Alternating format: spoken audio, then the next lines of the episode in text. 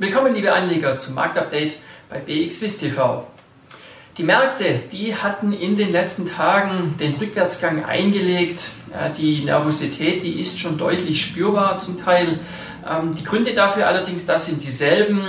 Corona und die Furcht vor einem neuerlichen Lockdown, dann die US-Präsidentschaftswahl in der kommenden Woche und auch das US-Hilfspaket, das weiterhin auf sich warten lässt die drücken auf die Stimmung und auf die Kurse. Und somit auch beim SMI. Äh, in dem Fall wurde der Index unter die 10.000 Punkte Marke gedrückt.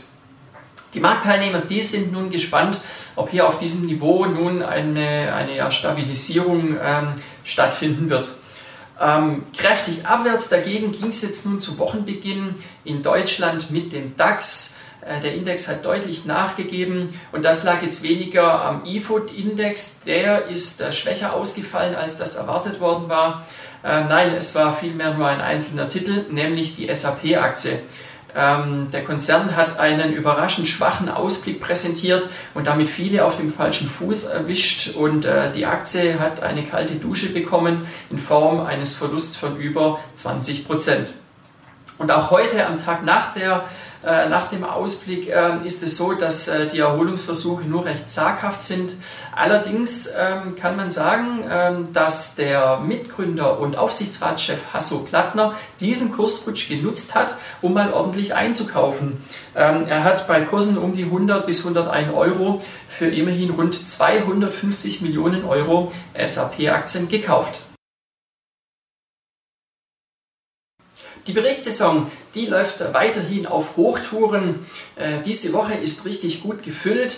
Wir haben allein sechs SMI-Titel hier, die diese Woche äh, Zahlen melden zu den vergangenen drei bzw. neun Monaten. Heute stand und steht nach wie vor die Novartis-Aktie ganz klar im Mittelpunkt. Der Pharmakonzern, der spürt die Auswirkungen von Corona. Die Zahlen sind entsprechend gemischt ausgefallen. Beim Umsatz, da konnte man die Erwartungen nicht treffen. Beim Kernbetriebsgewinn, da sieht es anders aus. Hier konnten die Schätzungen übertroffen werden. Grund dafür ist hauptsächlich ein sehr gutes Kostenmanagement des Unternehmens. Im weiteren Wochenverlauf sehen wir dann, wie gesagt, noch weitere SMI-Titel. Ähm, am Donnerstag sind das Geberit und Swisscom, ja und auch die Credit Suisse Zahlen melden. Und die Marktteilnehmer sind hier schon gespannt darauf, ob hier ähnlich gute Ergebnisse präsentiert werden können wie zuletzt bei der UBS. Den Abschluss dann in Sachen Quartalszahlen, den machen dann am Freitag Lafarge Holcim und die Swiss Re.